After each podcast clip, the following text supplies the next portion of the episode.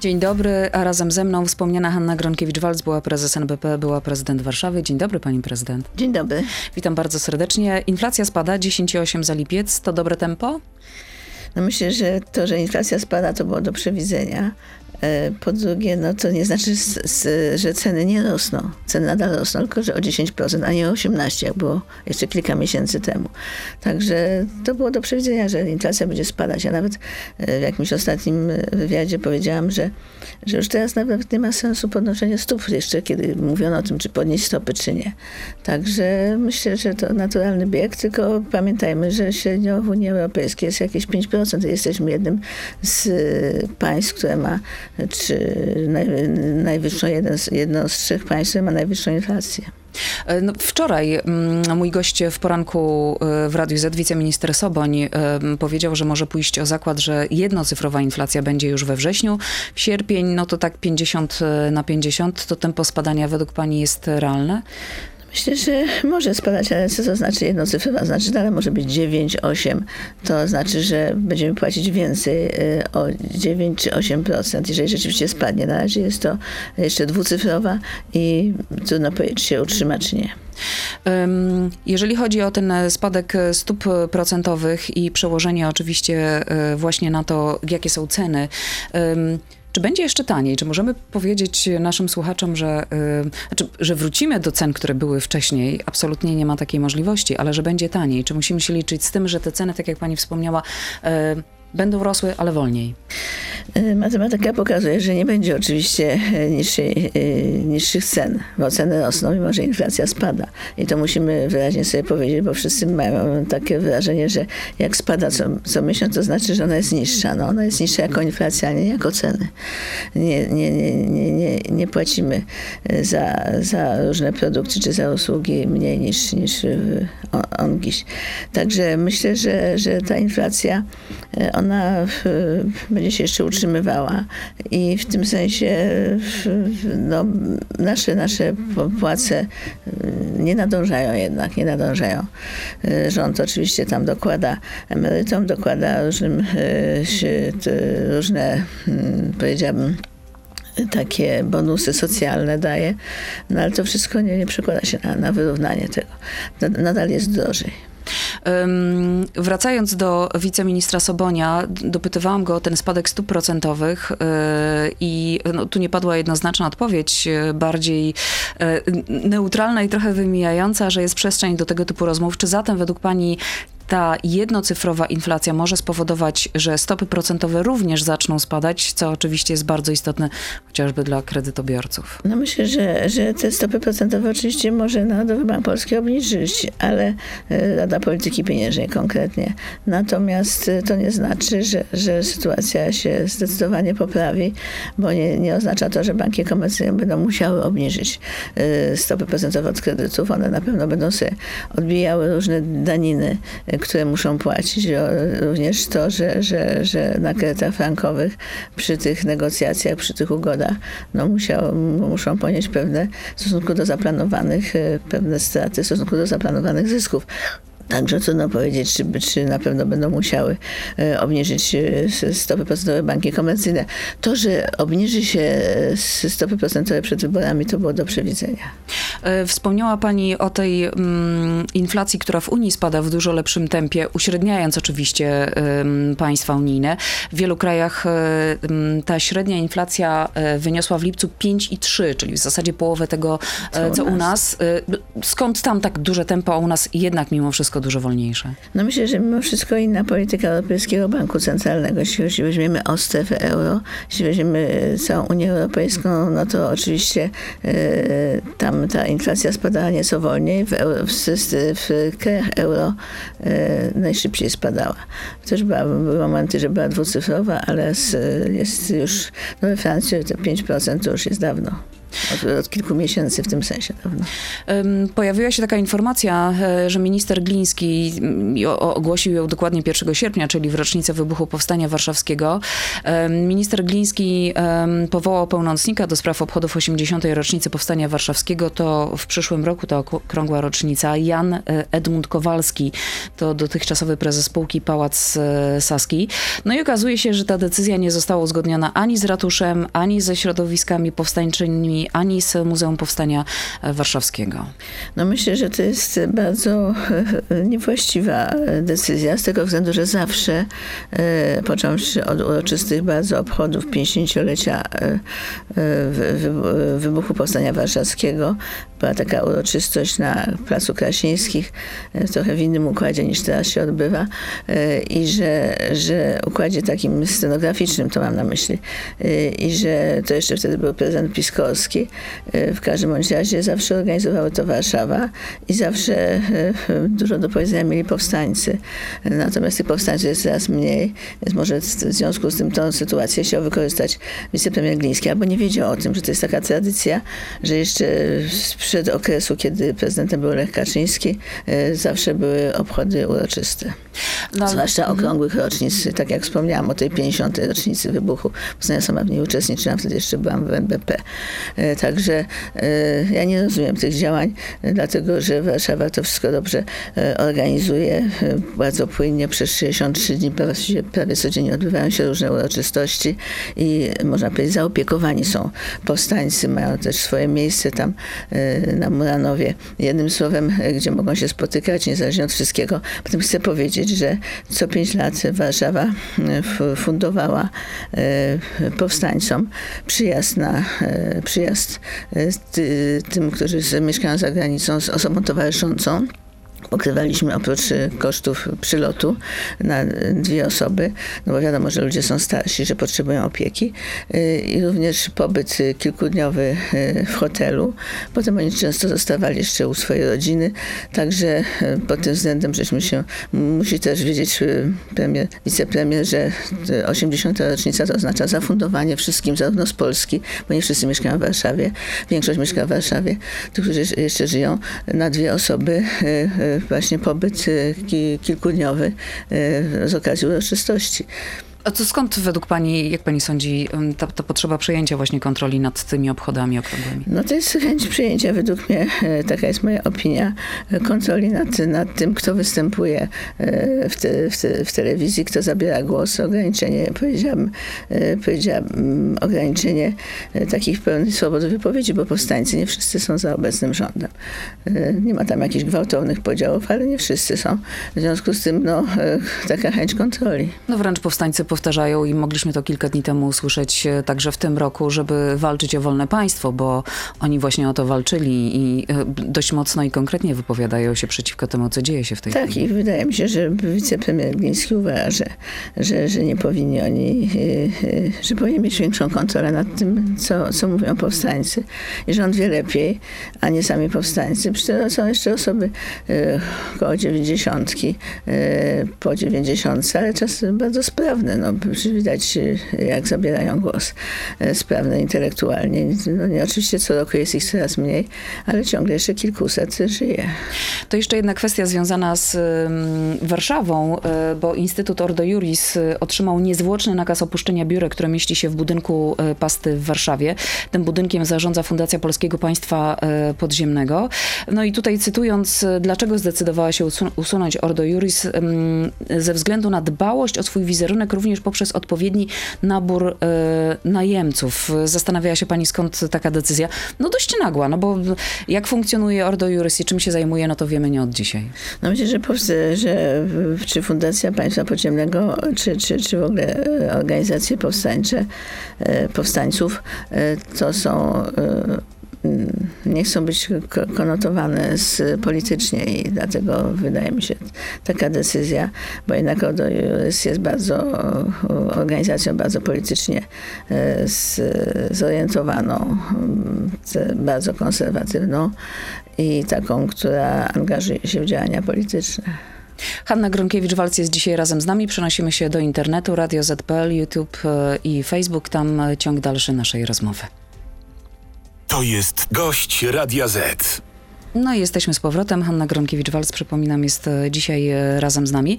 E, wracając do pieniądza i do inflacji także, mm, pojawił się ostatnio taki sondaż Wirtualnej Polski i Money.pl, z którego wynika, że 66% Polaków negatywnie ocenia działania Narodowego Banku Polskiego związane ze zwalczaniem inflacji. Czy pani jest także w tej grupie?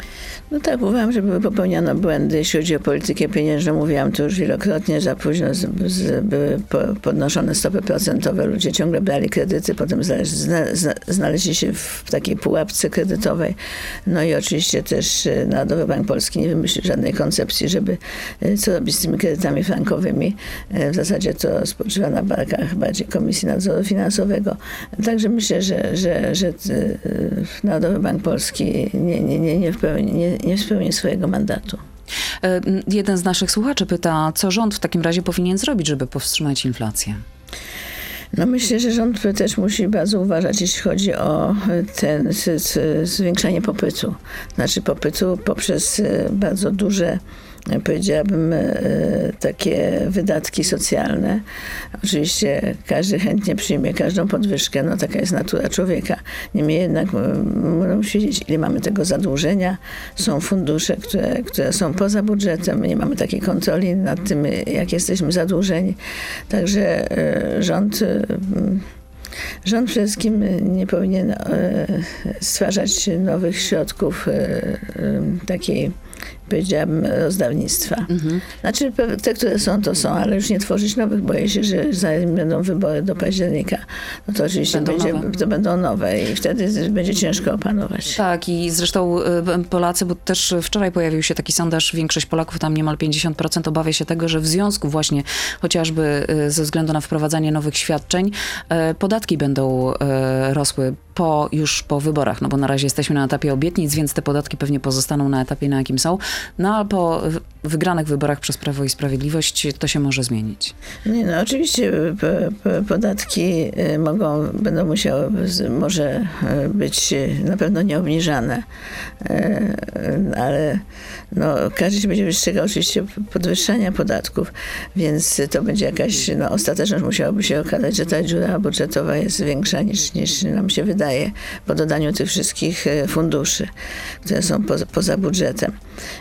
Polacy się tego boją, bo doświadczyli już tej inflacji i, i w zasadzie wiedzą, że to jest taki podatek niepisany, prawda? Jego nie, na nim nie trzeba głosować, nie trzeba e, go uzasadniać, tylko po prostu idzie się do sklepu, czy płaci się więcej, nie tylko w sklepie, bo są różnego typu usługi. E, także nic dziwnego, że są takie wyniki, że, się, że 50% się obawia, że, e, że te, te, te wydatki spowodują utrzymującą się inflację i drożyznę. No właśnie, a propos drożyzny, w portfelach Polaków e, coraz mniej. Czy według pani PiS e, doprowadzi e, właśnie te nasze portfele do ruiny, czyli że będą już zupełnie puste? To wszystko zależy o, o jaką grupę społeczną chodzi, prawda? Bo są osoby wysoko wynagradzane. Chociażby sam, jak wynika z, sami członkowie rządu, czy te osoby związane z rządem mają różne pozycje, jeśli chodzi o rady nadzorcze, dodatkowe dochody. Załóżmy załóżmy ci, którzy stoją na czele tych y, molochów y, państwowych bądź upaństwowionych, więc y, im się krzywda nie stanie. Natomiast nie ulega wątpliwości, że ci, którzy nie są jeszcze średnią klasą i którzy muszą zarobić na, na raty kredytu, którym, ci, którzy myślą o, o rozpoczęciu życia samodzielnego nie, nie, nie z rodzicami, no to oczywiście będą mieli mniej do zagospodarowania swoich środków. Także na pewno to odczują. E, kolejne pytanie od naszego słuchacza. E, jakie jest Pani podejście do pieniądza cyfrowego? Czy może Pani podać trzy argumenty za wprowadzeniem oraz trzy przeciwko wprowadzeniu e, programowalnej waluty banków centralnych? No, e, programowana waluta, nie wiem, czy chodzi o, o, o bitcoin, czy chodzi o, o, o te emisje dotychczasowych środków. Generalnie rzecz biorąc, pieniądz cyfrowy będzie funkcjonował, ale gotówka pozostanie z tym, że nie powinna dominować gotówka. Nie mam takich poglądów jak e, Konfederacja, dlatego że to nie ogranicza moim zdaniem wolności, tylko po prostu pozwala na, na walkę z terroryzmem, walkę z praniem pieniędzy. E, także muszą być pewne ograniczenia, ale pieniądz cyfrowy y, banków centralnych. To wszystko zależy, na jakim etapie będą banki centralne rozwoju y, i co nam na myśli autor mówiąc o pieniądzu cyfrowym, bo to nie jest tylko mm, pieniądz cyfrowy, to obejmuje również y, wszystkie rozliczenia bezgotówkowe, oprócz tego kreowanie zupełnie nowych środków, które trudno powiedzieć, co, co będą odzwierciedlać, jako, jakie wartości, bo to za tym musi być konkretna wartość. Kiedyś były spół, spółki internetowe, były, prawda? Okazuje się, że potem wszyscy stracili na inwestowaniu w tych spółkach, także nie wiem też dokładnie, co autor ma na myśli. Y, autor pytania, także y, y, tutaj te, nie, nie, nie będę się siliła na odpowiedź. E, półtora miliarda złotych to suma na jaka przeznaczona y, ma zostać y, na funkcjonowanie KPRM-u, y, w porównaniu z tym, jakie były pieniądze przeznaczone chociażby zarządów PO-PSL, gdzie ta suma wynosiła około 120 milionów, to jest dwunastokrotność tejże. Jak pani ocenia taką właśnie liczbę, biorąc pod uwagę to, o czym rozmawiamy, czyli inflacja chociażby, e, czyli stopy procentowe, czyli czasy, w jakich nam przyszło żyć, kiedy wszystko jest coraz droższe, a państwo wydaje półtora miliarda złotych na funkcjonowanie KPRM? No myślę, że tam jest taki stworzony, tak jak czyta się w prasie, e, stworzony jest taki drugi rząd rząd numer dwa, bo normalnie rząd to są ministrowie, prawda, i premier. Natomiast e, sam premier e, wydaje mi się, że stworzył taki sobie wewnętrzny rząd, więc to oczywiście kosztuje, potem kosztuje kupowanie głosów. No jeżeli są osoby, które nie są członkami PiSu, nie mają tej dyscypliny e, partyjnej, żeby głosować, no to oczywiście trzeba obdarzyć różne osoby kolejnymi stanowiskami wiceministrów. Na ogół no, jest jeden, chociaż już o premierze tak trudno powiedzieć, czy mamy jednego czy dwóch, ale w każdym bądź razie minister jest jeden i w związku z tym e, trzeba było po, pomnożyć liczbę wiceministrów po to, żeby mieć zapewnione głosowanie takie jak trzeba. Mm, to skoro przy głosowaniu, o trzeciej drodze przez chwilę chciałabym z panią porozmawiać, e, bo dużo się mówi na ten temat i wszystko ma się wyjaśnić dziś, może jutro, poniedzieli pewnie będziemy wiedzieć, czy Polska 2050 i PSL pójdą razem e, do wyborów. Według pani ma szansę na przetrwanie? Trudno mi powiedzieć. Wydaje się, że to są jednak bardzo różne środowiska, że mało ich łączy. Na pewno więcej łączy PSL, no, chociażby z tą Agrounią, e, której, której niepotrzebnie uważam się ją lekceważy, bo jednak to jest jednak ciągle jeszcze stała liczba osób, które utrzymują się z rolnictwa bądź z różnych dziedzin gałęzi przy rolnictwie e, i no, chociażby usługi, to, to, to sprzedaż na, na, na bazarach, oni żyją z rolników w dużej mierze. Więc myślę, że, że, że tu jest więcej wspólnego. Natomiast, natomiast tutaj Polska 2050 nie chce agrounii, tak jak się zorientowałam. No więc trudno powiedzieć, generalnie rzecz biorąc, powinna być jednak porozumienie takie antypisowskie. Ja jestem zwolenniczką takiego porozumienia i stworzenia takich list, które by dały taki efekt, żeby PiS odsunąć od władzy. Mhm. Czy zatem, jeżeli ta trzecia droga by się rozpadła, myśli pani, że y, stworzenie koalicji, taka jaka miała już miejsce, czyli y, koalicji obywatelskiej, czy Platformy Obywatelskiej z PSL-em byłoby możliwe? Trudno mi powiedzieć, dlatego że, że już y, tyle mm, powiedział pan y, mm, przewodniczący Kośniak-Kamysz, że, że nie odpowiada mu ta koalicja, że może wyglądałoby teraz to sztucznie, no trudno mi powiedzieć. Pojawił się dzisiaj taki komentarz, to bodajże w Rzeczpospolitej redaktor naczelny Bogdan Hrabota, o ile dobrze pamiętam, o tym napisał dokładnie tak, że według niego powinny być optymalnie trzy listy wyborcze, bo cztery to już katastrofa, e, no i pójście osobno e, Polski 2050 i PSL-u spowoduje, że mm, istnieje duże prawdopodobieństwo, że obie partie do Sejmu nie wejdą, a to z kolei wpłynie na stworzenie y, opozycyjnego, dzisiaj opozycyjnego rządu po wyborach. Czy według pani taki scenariusz jest możliwy? Faktycznie powinny być trzy listy, a nie cztery, bo im więcej, no to tym gorzej. Znaczy, na pewno, że im więcej, im więcej list, tym gorzej. Natomiast ja uważam, że, że powinna być nawet jedna lista. Oczywiście to jest taki wyświechtany temat, no ale ja poglądu nie zmieniłam co do, co, co do tego idę. Bo nawet dwie rozbijają głosy przy systemie Donta, który nie będzie zmieniony, no to jest to oczywiście wtedy niekorzystne z punktu widzenia opozycji. E, także dla mnie to jest drugorzędne, czy, czy pójdzie Polska 2050 razem z PSL-em, czy nie, dlatego że jest ryzyko zarówno nieprzekroczenia 8%, jak i jest ryzyko nieprzekroczenia przez nich 5% pojedynczo. Także trudno mi w tej chwili ocenić, które ryzyko jest większe. A pakt senacki to dobre rozwiązanie? Myślę, że zdał egzamin e, w, w teraz, e, mimo takiej niewielkiej przewagi, także pakt senacki jest słusznym rozwiązaniem. A y, nazwisko Romana Giertycha, bo no, w zasadzie już dwa miesiące temu mówiła pani, że Giertych nie jest osobą, którą y, warto łamać pakt senacki, a Szymon Hołownia powiedział, że Roman Giertych został zgłoszony przez niego i Michała Kobosko jako kandydat do Senatu. Nie jest kandydatem Polski 2050. Y, nazwisko na pakcie senackim Hołownia położył. Jak jako kandydata niezależnego? Na pewno najłatwiej Giertychowi być kandydatem niezależnym. E, zmienił swoje poglądy, no ale niestety zawsze coś tam na nas, jeśli chodzi o poprzednie poglądy e, dla wielu wyborców, e, no to tak powiedziałabym, ta zmiana nie, nie zawsze jest do, do, do, do zaakceptowania. Także myślę, że Szymon Hołownia de facto wziął go do siebie na listę, bo proponuje, żeby nie było kandydata, prawda, w jakimś tam okręgu, więc wtedy wiadomo, że... Pod Poznańskim prawdopodobnie, przynajmniej takie są rozmowy. Wydaje się, że, że Roman Giertych e, przecież nie, nie, nie, nie musi być w Sejmie, żeby odgrywał rolę polityczną. Coraz więcej osób zauważa tą jego zmianę, ale to nie znaczy, że w, w Sejmie jest 460 posłów, e, prawda, i 100 senatorów. No, można działać politycznie, nie będąc w Sejmie. Brak terminu wyborów to według Pani taka prekampania bez kontroli wydatków? E, myślę, że tak, że już wtedy będzie trzeba się podliczyć w momencie, kiedy przyjdzie, e, kiedy będzie ogłoszenie e, terminu wyboru dokładnego. Prawdopodobnie w poniedziałek Andrzej Duda ogłosi. No tak, powinien już wcześniej ogłosić. Znaczy powinien, no ma Teoretycznie czas. ma czas do 14 sierpnia. No ma czas do 14 sierpnia, ale wyraźnie tutaj rząd robi sobie kampanię, rozdając na prawo i na lewo, jeżdżąc, opowiadając ile to jeszcze będzie do zyskania. Pojawił się też kilka dni temu taki sondaż dotyczący potencjalnych premierów, jeżeli opozycja dzisiejsza e, wygrałaby w wyborach parlamentarnych.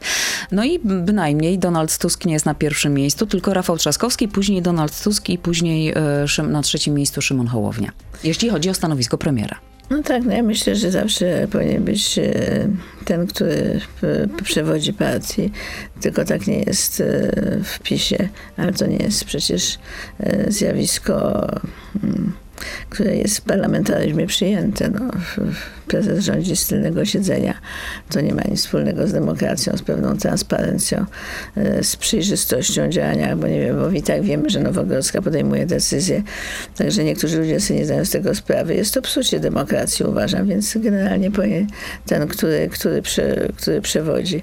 E, no, Rafał Trzaskowski jest świetnym kandydatem na premiera, natomiast e, Donald Tusk jest szefem partii, był premierem, ma dużo większe doświadczenie. No i Rafał Trzaskowski jest prezydentem Warszawy. Szkoda byłoby Warszawy. No i zresztą chyba szykuje się do kolejnej kadencji, jeżeli chodzi o wybory samorządowe. No myślę, że, że, że, że jak gdyby wie teraz i czuje, że Warszawa jest ważna.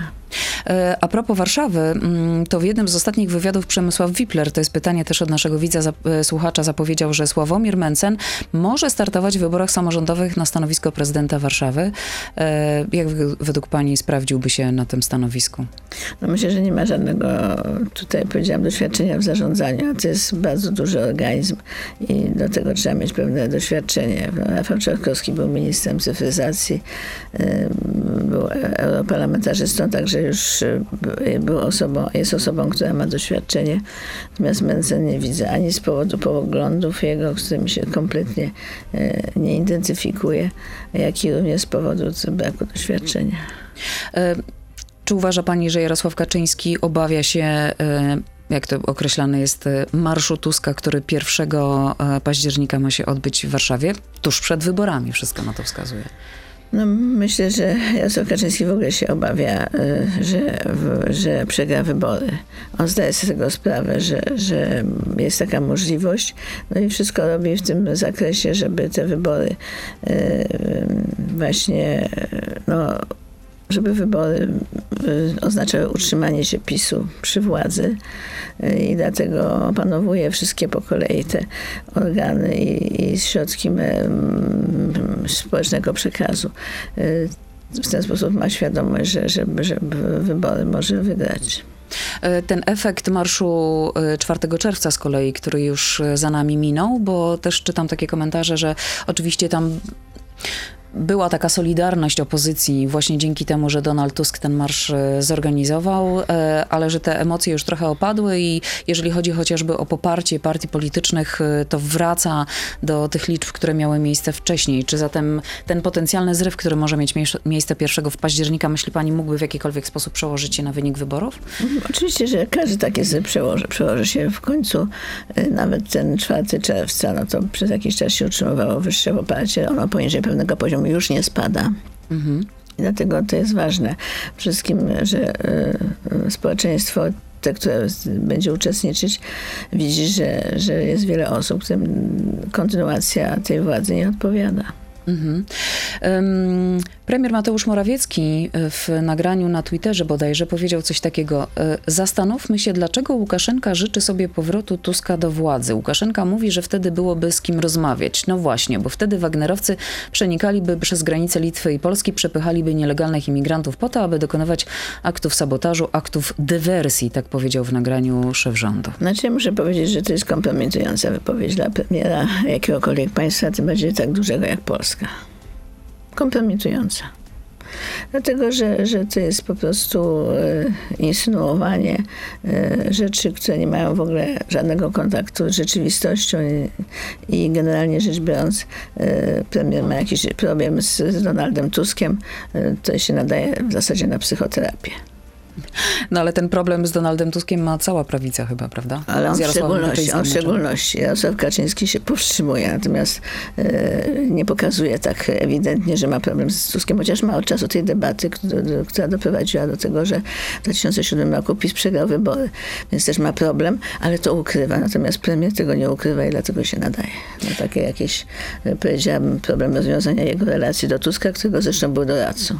Swoją drogą e, taka debata przed wyborami między Donaldem Tuskiem a Jarosławem Kaczyńskim, e, Donaldem, e, premierem Morawieckim, myśli pani, byłaby możliwa i miałaby sens? No przede wszystkim musi być szef partii, czyli musi być z Kaczyńskim, a nie z Morawieckim. No nie może być, że to jest taka osoba numer dwa. To jest taka, wtedy byłaby dyskusja i debata z cieniem, mhm. prawda, z jakimś takim cieniem, który de facto nie ma w ręku żadnej władzy. Mhm. Bo decyduje o wszystkim Jarosław Kaczyński. No ale nawet myślę, że jeżeli, znaczy nie wiem, może się mylę, Donald Tusk wyszedłby z taką e, propozycją albo wyjdzie z taką propozycją, to myśli pani, że Jarosław Kaczyński się zgodzi na taką debatę? Według mnie on ma tak silny uraz po tym 2007 roku, że się nie zgodzi nigdy na, na, na taką debatę, bo to będzie, e, będzie się obawiał, że znowu blado wypadnie. Zbigniew Ziobro dwa dni temu ogłosił, że podjął decyzję o odwołaniu z funkcji zastępcy szefa prokuratury rejonowej w Poznaniu, e, pełniącej tę funkcję pani prokurator. E, wyjaśnijmy, że to ona była e, zobowiązana do pilnowania prawidłowego przebiegu postępowania w sprawie Maryki M. No i według Zbigniewa Ziobro nie stanęła na wysokości zadania. Poznańska prokuratura nie dopilnowała, jak mówił Zbigniew Ziobro, obowiązków, a wyrok dla Maryki M był niewspółmierny do czynu przypomnijmy, Marika M. dokonała napaści na e, pewną osobę, pewną kobietę, e, no i została e, za tą napaść skazana. Tego, jakby tego było mało, to teraz okazało się, że podczas tej właśnie konferencji prasowej ze Zbigniewem Ziobro w roli głównej dziennikarz Gazety Wyborczej zauważył, że prokurator Tomasz Szafrański upublicznił dane kobiety pokrzywdzonej w tym właśnie rozboju, no i to odebrane zostało jako takie piętnowanie wykorzystanie jeszcze ofiary i narażenie jej na dodatkowy, nie wiem, hejt, niebezpieczeństwo, stres i tak. Ten drugi przypadek właśnie się nadaje raczej na ukaranie prokuratora niż ten pierwszy, bo pro, mimo, że jest prokuratura schierarchizowaną strukturą, to jednak e, musi być pewna swoboda oceny przez e, najpierw prokuratora prowadzącego śledztwo, a potem przez sąd. E, przez sąd. Także no, nie, nie może być tak, że mm, decyduje o wszystkim prokurator generalny i wydaje mi się, że ministr, który jest do tego ministrem sprawiedliwości, Także y, tutaj no, wyraźnie jest wpływ na linię, na linię działania prokuratury y, i ten prokurator y, no, nie ma tej koniecznie mimo wszystko pewnej niezależności oceny faktów. Zbigniew Ziobro ma swoje uprawnienia jako prokurator generalny, w związku z tym może, może podejmować, nie wiem, nawet rewizję nadzwyczajną, to teraz się inaczej trochę nazywa. W każdym razie ze swoich uprawnień może korzystać natomiast nie powinien e, wpływać na, na, na działania, bezpośrednio wpływać na działania prokuratury, bo to wywoła efekt mrożenia. Czyli, że inni prokuratorzy będą się bali być niezależni. No tak, i jeszcze dodatkowo, tak jak mówię, udostępnienie, e, upublicznienie danych kobiety, która została pokrzywdzona w całej tej sytuacji. No tak. To, to, jak to, napisano, to, to nie jest, da się ukryć, że to skandal. Tak, no, no sankcje powinny być nie dla, nie dla mm, zastępcy prokuratury w Poznaniu, e, tej pani prokurator, tylko tego, który udostępnił e, te nazwisko ofiary. To jeszcze mm, pozwoli Pani pytania od naszych słuchaczy. E, czy czuje Pani odpowiedzialność za mafie reprywatyzacyjne? No, myślę, że e, do tej pory e, nie było żadnych, powiedziałam, takich działań, które wskazywały, że, że to były mafie, były to poszczególni prawnicy, poszczególnie osoby, które, które po prostu zgodnie zresztą z dekretem Bieruta rozstrzygały pewne kwestie. Urzędnicy zostali ukarani. No i to już potem to już nie jest moją rolą oceny. I jeszcze jedno w, związane z tym pytanie, bardzo podobne. Jak się pani czuje ze świadomością, że to za pani rządów stolicy bohaterowie powstania lądowali na bruku bądź mieszkali w piwnicy, ponieważ wyrzucała ich pani z mieszkań? Pani ekipa, aby sprzedawać kamienice, w których mieszkali. To jest, to jest oczywiście nieprawda. Kamienice nie były sprzedawane, bo kamienice e, były albo zgodnie z dekretem Bieruta zwracane. Poza tym do dziś dnia nie ma ustawy reprywatyzacyjnej. Nie wiem, e, PiS się zobowiązał, że będzie, nie wykonał tego. I do dziś dnia obowiązuje dekret Bieruta. E, I jeszcze pytanie dotyczące kredytu 2%. E, wracamy do początku naszego spotkania dzisiejszego, czyli o pieniądzach będziemy przez chwilę jeszcze rozmawiać. 20 tysięcy wniosków złożono, rząd spodziewał się 14 tysięcy do końca roku to dobre rozwiązanie, to dobry pomysł dla tych, którzy no, mieszkania nigdy jeszcze nie mieli, a no, chcą mieć swoje jedno. Znaczy we wszystkich państwach jest właściwie pomoc mieszkaniowa dla osób, które, które nie są w stanie uzyskać pełnej zdolności kredytowej w banku. W związku z tym e, oczywiście rozwiązanie to jest e, dobre dla tych, którzy to, dla których to jest pierwsze mieszkanie. Tylko to trzeba dokładnie sprawdzać, żeby nie było jakichś, powiedziałam, przepisywania mieszkań na kogo innego, jakieś e, też e, wprowadzania w błąd tych, którzy się, banków e, i, i, i tych, którzy oceniają, czy to jest e, wniosek kredytowy zasadny, czy nie. No tak, i jeszcze ma to przełożenie niestety z punktu widzenia kredytobiorcy na ceny mieszkań, no bo zainteresowanie jest tak duże, że ceny mieszkań poszły w górę bardzo mocno. No tak, tak. Myślę, że, że, że pod tym względem instrument jest stosowany, ale musi być rzeczywiście wyselekcjonowani ludzie, którzy będą mogli otrzymywać. E, czyli tacy, którzy nie, nie są w stanie zdobyć zdolności kredytowej w ciągu najbliższych lat.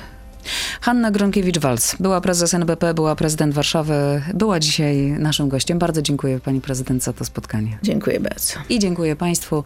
E, piątek dzisiaj to udanego weekendu. Do zobaczenia.